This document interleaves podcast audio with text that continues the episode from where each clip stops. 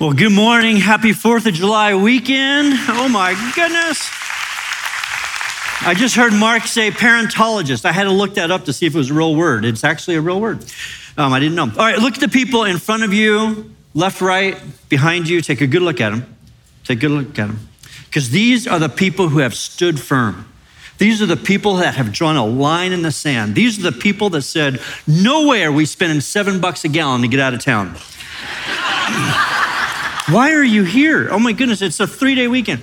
So glad to have you here. Um, I'm here because Pastor Andy, I don't know if he's in the room or not. Uh, Pastor Andy, if you remember, a week or so ago, he uh, thought he had bad tacos in Mexico. He didn't. He had appendicitis. He had surgery, had his appendix out. He was back to work like, you know, that same day. Um, all that kind of thing, and, you know, because he's got to be the strong macho man. And so this week, we've been just staring at him and looked at him saying, There's something wrong. It looks like you have a third arm growing out of your stomach. There's something not right, or you have to deliver something. And so, sure enough, back in the hospital he went with an abscess. And so, they were going to have surgery with him again, but they did it by antibiotics. And so, I'm sure he'll be back in for surgery next week. And so, we'll figure out next Sunday. I don't know what it is with Andy. I'm afraid to even. Hey, there he is. I knew you were there. He's here. He's actually here. That big, that big yell out he just did probably created a bulge. I, I know that just happened. So that's what he keeps doing. So glad you're here, Andy. This message is for you. So listen close. Listen very, very close. You know, I'm afraid to ask him, hey, Andy, how you doing?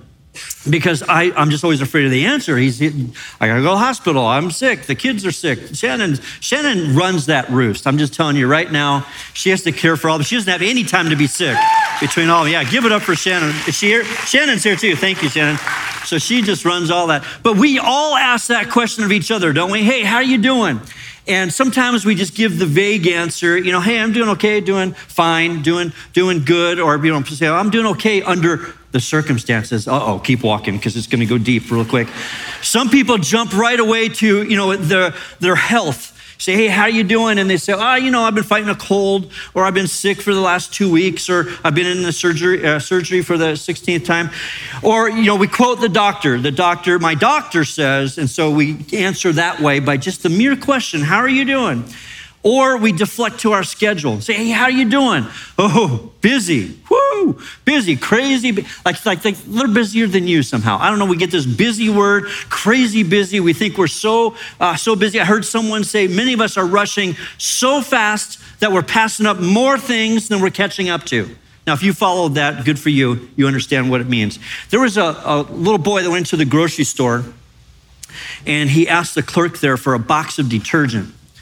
And the clerk said, what, what, do you need a box of detergent for? He says, Well, I need to wash my cat. He said, Oh, son, this isn't the right soap to use on your cat. But he insisted. And so he bought the box of detergent and took it home. About a week later, he was back in the store, and the clerk recognized him and said, Hey, how did things go with your cat? And the little boy said, uh, He died. And, and the clerk said, I told you it wasn't the right soap for your, for your cat. And he said, No, it wasn't the soap. The soap was fine. It was the spin cycle that got him. now, if you're a cat person, you can change that to dog. It's not near as funny, but you can do whatever you want there. Here's the deal sometimes life can feel like we are in the spin cycle. We are spinning round and round until eventually life is spinning out of control. Now, I don't know if that's that for you, or you've experienced that, or you experience that from time to time, or maybe it's right around the corner. What I want to do is ask you a different question. Rather than how are you doing, let me ask you, how is your soul? How is your soul? And you say, wow, that's an, that's an odd question, or it seems really like a big question, but could it be that the state of our spin cycle, the state of our busyness, the state of our crazy schedules causes us to neglect our soul? John Ortberg said, if your soul is healthy, no external circumstance can destroy your life. However, if your soul is unhealthy, no external circumstance can redeem your life. Now you have to ask the question, what is your soul? Because sometimes we just throw that out there and we don't really don't know what that means. It can be very confusing. Whether you're a person of faith or you're still someone who's seeking it out or searching, everyone refers to the soul without completely knowing what it means. We hear people say, may God rest his soul. We say, she is a dear soul. We say, how many souls are, were saved or on board? Here's one I never even heard of before. Two days after Halloween is called All Souls Day. I don't even know what that means, but that's a, that's a name for it. Here's what a soul is. And, and this morning, there's not a lot up there because as, as Andy called, I was at the beach, and so I've come home to be with you guys. And so, and some of our people were in Costa Rica, so not everything is up on the screens, but if you go to your church app, there are notes there if you want to follow. Here's what the soul is our soul is the center of who we are. It encompasses three things. It encompasses our will, our intentions, and our choices. It encompasses our mind, our thoughts, our feelings, our, our values. It encompasses our, our bodies, our expression, our body language, our actions. Maybe some of you identify with this. It's, it's our OS, it's our, it's our operating system from within. That's what our soul is. It's the center of who we are. Secondly, it is the inner us, it's the inner me. It speaks in silence to those outside, but it screams from within me. It's a place where my thoughts, my hopes, and my, my wishes live. My soul is the real me. It's the real us. It's really who we are. We have this physical tent that we're carrying around, this physical body, this external body, but the soul is who we really are. As much as we can care for our physical bodies, it's the soul that matters. And our soul is the eternal us. It's the part that will leave this place on earth upon death and reside in eternity. Now, here's what James says in Matthew chapter 16.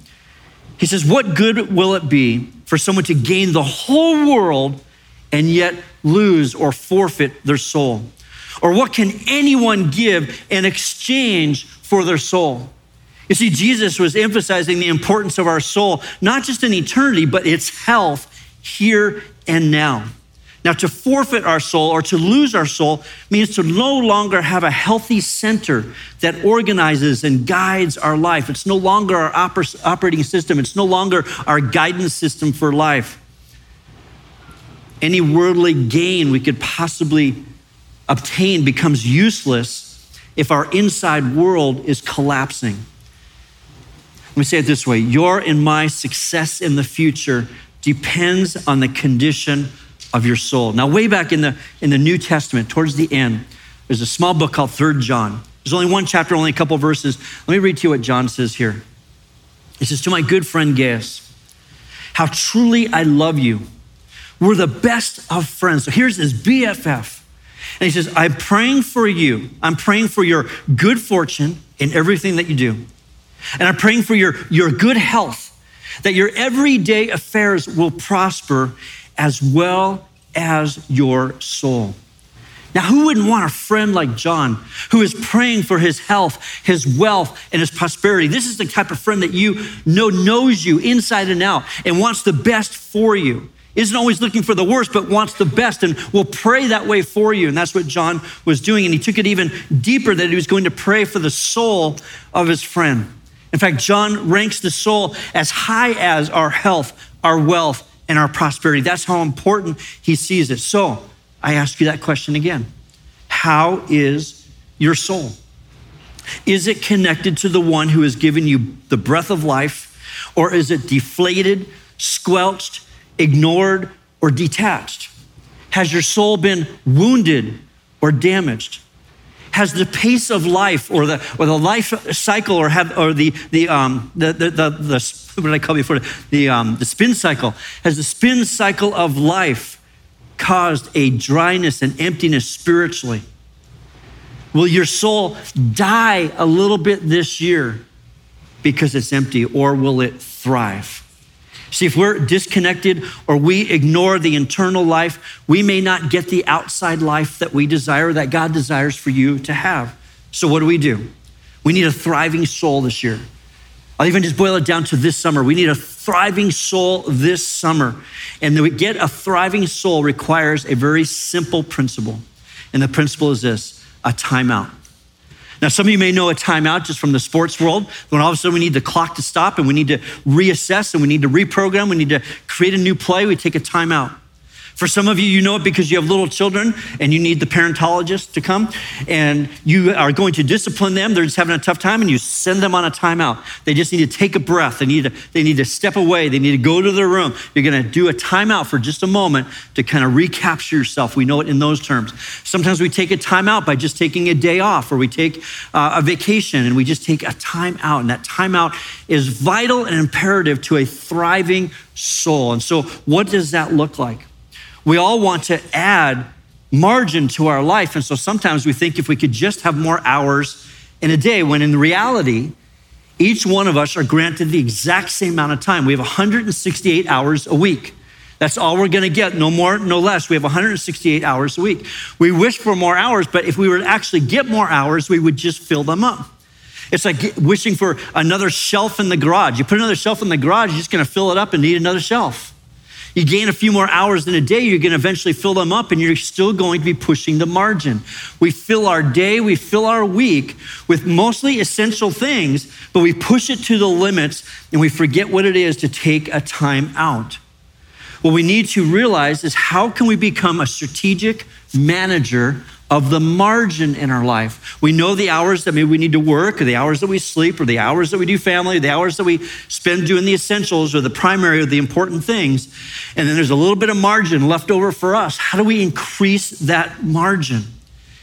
We can't do it by expanding hours. We're not going to get more hours. We can't even do it by balance balancing act of all the things that are important. If I just get better balance in my life, Craig Groeschel, he's a leadership guru in the podcast world. He says it's not about balance. Balance is a myth. Seasons cause us to go in and out of important things.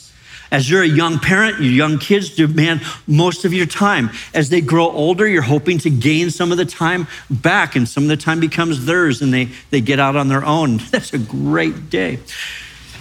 Here's what the Bible says about strategically managing the margin of our life. It comes from Exodus chapter 20. It's part of the 10 commandments. Exodus chapter 20 says this Remember to observe the Sabbath day by keeping it holy. Six days a week are set apart for your daily duties and regular work, but the seventh day is a day of rest dedicated to the Lord your God. On that day, no one in your household may do any kind of work. This includes you, your sons and daughters, your male and female servants. I know you have lots of them at home. Your livestock, any foreigners that live among you. He's just saying everybody needs to just stop and take a time out. Verse 11 For in six days, the Lord made the heavens, the earth, the sea, and everything in them. And then he rested on the seventh day. That is why the Lord blessed the Sabbath day and set it apart as holy. Now, I told you this is one of the Ten Commandments. This is number four. In fact, it made it in the top five of the Ten Commandments. Very important. It's one of the longest commandments. It's all about taking time off or taking a time out. You might think of it like this a Sabbath day is like heading down the road. You ever get on the freeway and you just kind of in cruise control? You know, you just get your hand up on the steering wheel before you know it, you leave the valley and you're in Corona and you go, How did I even get here? I don't even remember the drive here we just kind of go into this cruise mode and not even know how we got there. Sometimes we're that, that little mouse that's just spinning on the wheel over and over and over again. But you know, when you're in a parking lot and there's a speed bump, we all tend to slow down and take a minute, assess the situation, go over the speed bump slowly, carefully, and cautiously, and allow that to direct our life. A Sabbath day might be looking at the same thing. The Sabbath is like, like that, that, like that uh, speed bump to soul care. Sabbath just causes us to look internally and take a moment, take a breath, take a time out, assess what's around us, and do what's best for our soul. Now, there's a few observations I think we need to make about this particular commandment. Because we know it's in the Old Testament, we got to figure out what is all packed in here that we could apply for today. Was it something that was just Old Testament and we can throw it away? Or is it something that we should take principally and, and apply to our life? The first observation is this Did God really need to rest? I mean, God's God. Now, He did, you know, create the entire world. And so there was kind of a lot to do on those six days in which He created it. And so, did he need to do that? So, from the very beginning, we have an example of God that on the seventh day, it was set apart from the other six days. So I doubt God got tired, where probably a better translation of the word Sabbath or took a rest is that he was modeling a need to do something different. The word would be to cease, to abstain, to just plain give it a rest. We can get caught in the trap of just doing the same old, same old routine. We can get caught in the trap of just pushing ourselves so much that we begin to lose sight of what God intended. So God models it for us. He says, every six days you ought to take a time out. Now, is it important of the six days? We'll get that, to that in a minute. But the importance is that we see God modeling the effort, not because he was tired, not because he was burned out. He had a lot to do after the creation of the world and still has a lot to do, but he modeled the necessity to take a break, to do something different. So, what is keeping the Sabbath? Is it rest? Is it no work? Is it worship? Is it probably yes to all those? We see throughout the scripture there are different ways in which to rest. We see in this particular commandment, he says, Your rest ought to be one that is dedicated to the Lord. Now, there are both theological and legalistic differences that begin to define the specifics of a Sabbath. And we're not here to really deal with that because we know that whatever religion, the fact is, there is a period of time that is just dedicated to God a time where our relationship with God is intensified. It's intentional. It doesn't get caught up in a lot of rules. We take a, a group to Israel. Uh, side note, May of 2023, we're going back. On Saturday, we, we leave on a Tuesday, we come back on a following Thursday. On Saturday, you wind up on a hotel, and Saturday is the Sabbath in Israel. And all of our people do the same thing. We get to the hotel on Saturday, they all get in the elevator and they push their floor. And they realize the elevator stops at every single floor before it gets to their floor. Why? Because one of the rules is you cannot get in an elevator and push a button because that would be considered work. And this is the Sabbath. And so they just make the elevator stop at all the floors. So you just sit there and wait until you get to your floor. Really bad when you're on the 80th floor. It takes a little bit of time to get there. These are rules that begin to get ridiculous. And that's not what it's created for. It's created for something different. It's created that we might understand what God wants with us and what He wants us to experience with Him. There's an intentionality that goes into place. He says, remember, keep it holy, keep it separate, apart, different, unique, reserved from anything else. But the intention is to prevent burnout, to do it regularly, to do it on some consistent basis so that you can re energize yourself. You see, work is good for us, but at times we need to give it a rest. It's okay to be sick, it's okay to have surgeries, it's okay to have things going on in your life, but sometimes you just need a rest. need to take a time out. In the Psalms, it says this it is useless for you to work so hard from early morning until late at night, anxiously working for food to eat, for God gives rest to his loved ones. Solomon in Ecclesiastes says, Fools are so exhausted by a little work that they have no strength for even the simplest tasks.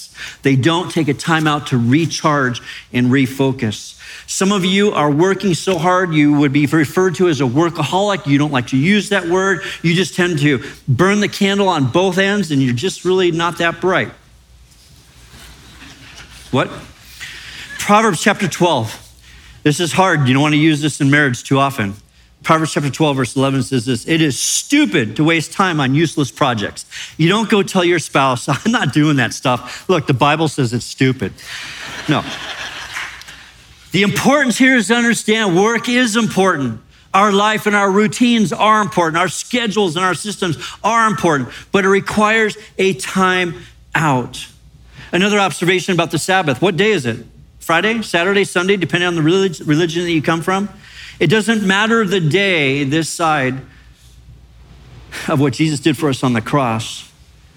It just matters that we do it. Colossians chapter 2 says, Don't let anyone condemn you for what you eat or drink for not celebrating certain holy days or new moon ceremonies or Sabbaths. Don't let anyone condemn you for what day it is. It doesn't necessarily have to be attached to the day that you worship, although that we worship on, on Sundays. And so you may consider this to be the Sabbath, when in reality, if some of you think back, we used to worship on Saturday nights as well. So was that the Sabbath or was this one and not really that one?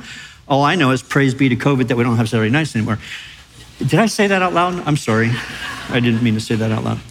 It's a time for rest, a time for refocus, a time for restoration, and yes, even a time for recreation. Yes, motorhomes, yes, boats, yes, ski things and whatever, whatever. I used to, used to call them sea-doos. They're not sea-doos anymore. Wave runners. Yes to all that. Go see the beach. Go see the mountains. Go see the desert. Do you, but make sure it's a time for rest, refocus, and restoration. One more, one more observation about the commandment. It's the only commandment that's not observed after the day of Pentecost. What's Pentecost? Jesus leaves this planet, goes to his heavenly Father. The Holy Spirit comes upon us. The Holy Spirit is what lives within us. And so that's the day of Pentecost. So now we're not told to observe the Sabbath after that period of time. Why? Because the Sabbath was all about Jesus in that moment. Matthew chapter 11, Jesus said, Come to me, all of you who are weary, all of you who are tired exhausted, burned out by the things of life, all of you that are carrying heavy burdens, these things that are weighing on your shoulders, weighing in your life, come to me. And what does he say? I will give you rest. When you connect with me, the rest that you need will come from me. There's no need to get legalistic with rules because the grace of God took care of that. The principle is that we need to take quality time in which to do what is important. And what comes from quality time is making sure there is quantity of time in which to exercise it. It's in Him that we find rest and restoration. So, what does this rest thing look like? If it's not something we're commanded to observe, it's not something that but we do have principle of God created it. We have some observations that it doesn't really matter the day. It's just a slice of time that we can take a time out for God. So, how can we make a takeaway from this? Let me give you the word rest, just so you can remember in case you don't check the notes. R E S T, just give you four things of what we take away as it comes to rest. Here's what it looks like the first is an opportunity to recharge. Whatever it is for you, I wish I could turn around and just head back to the beach right now. We are there for two days. That for me is my happy place when I can hear the ocean crash, when I can have sand between my toes, when I can feel the, the sun, uh, you know, on my, on my bald head, it is just rejuvenating to me. It's what allows me to just thank God for his creation, to see the, the expanse, the mass of, of the ocean waters, to see people enjoying and having fun and see the beauty. We live right here. Right over that mountain is the ocean. There are people that pay a lot of money to travel here and be on vacation there and yet it's a drive a distance away, which I know at seven bucks a gallon, it's expensive. But regardless, we don't have to fly and get hotels and all that kind of thing. It is a place that we can experience getting recharged. Now, again, for you, that might be the mountains. For you, that might be the desert. For you, that might be an amusement park. For you, that might be the solitary of your backyard, wherever that is for you. Now, some of you are in here are retired and you say, wait, every day for me is a Saturday. Yeah, but are you recharging on any given moment within that period of time? What is it you're doing to recharge? What is your place? What is your pathway in which to recharge, especially spiritually, emotionally, and relationally? See, when we recharge spiritually, when we come together for worship, the Psalms tells us, Come, let us worship and bow down. Let us kneel before the Lord our Maker. Now, I don't know if you're a kneeler. The, the uh, idea here is not that you have to kneel. When we come here, the worship team likes you all to stand for a half an hour. Some they want you to raise your hand, put your hand, do all this stuff with your hands. We do all these things. Worship can look different for all kinds of different people. It might be in His Word. It might be worship music. It might be solitude, solitude before God. The intention is how is it you are going to recharge spiritually? How are you going to recharge emotionally? We read the verse earlier. Jesus said, let's get away from the, uh, from, uh, not this verse yet, uh, Mark 6, I'm sorry. Jesus said, let's get away from the crowds for a little while and rest. There's so many people coming and going that Jesus and his apostles didn't, didn't even have time to eat. Emotionally, Jesus was exhausted. People were coming and going, asking for different things. He was teaching, he was preaching, he was, he was involved in healing and doing miracles, and Jesus was exhausted. He says to his disciples, Let's get away for a little bit of quiet time. We just need time to ourselves, times alone in solitude where we can listen to God. Some of us are so busy talking that we don't take time to listen. If we're going to recharge, we can recharge emotionally when we just spend a little bit of time in quietness. We can also recharge when we're involved and engaged with community. Hebrews chapter 10 says, let us neglect our, let us not neglect our meeting together as some people do, but rather encourage one another. It's getting rejuvenated by being with other Christ followers, with other people who your people are, the people that you enjoy. Maybe today, tomorrow, on this Independence weekend, you're going to spend some time with people. Might be family, might be friends, but it's that place where you just get to relax and take time off and enjoy the company of one another. You get recharged because you get people that care about who you are. They're not just asking you the question of, How are you doing? They care about what's going on in your life. So we recharge. If we're going to rest, it has to be a place where we are resting in a place spiritually, emotionally, and relationally getting recharged. The E is an opportunity to engage with God. Here's the verse that we read earlier, Matthew chapter 11. Jesus said, Come to me, all of you who are weary, carrying all that weight on your shoulder carrying heavy burdens, and I will give you rest. Some of us may say, I just need more time in my day, and then I can do it. And God says, No, you don't. You need more time with me. Engage with me, and that's what will expand your day. God says, I will give you rest. I am the creator of rest. I am the creator of Sabbath. And so, as you engage with me, I will expand your time to be emotionally, physically, spiritually, relationally healthy and whole? Are you making time to get to know God? I'm not saying taking time. Are you making time? You say, I, I, I, just don't have time to sit down and read my Bible and pray every day. I don't have time to just sit and, and take a quiet moment with Jesus.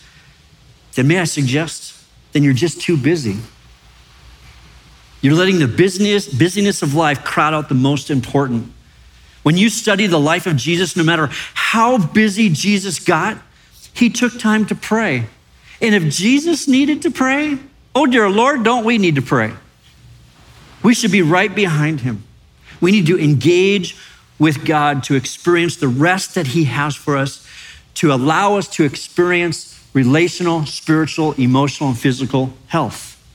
The S, the S is basically size up your, your purpose on life. The Apostle Paul in Acts chapter 20 says, My life is worth nothing to me unless I use it for finishing the work assigned to me by the Lord Jesus, the work of telling others the good news about the wonderful grace of God. See, the kind of Sabbath rest that is of value is that when you can reconnect your purpose in life to your calendar, to your future when you know what God has for you, what God has planned for you, the spiritual God uh, job description that God has instilled in you, when you can refocus and get out of the, the routine and the mundane of everyday life and say, wait a minute, what am I here to accomplish? What is my purpose in life? How am I spending the correct amount of time and effort and energy in my marriage, in my family, investment in my friends? Investment in my church? What is it that I am doing that is causing everything to get crowded out? And I'm just doing the same old, same old, same old.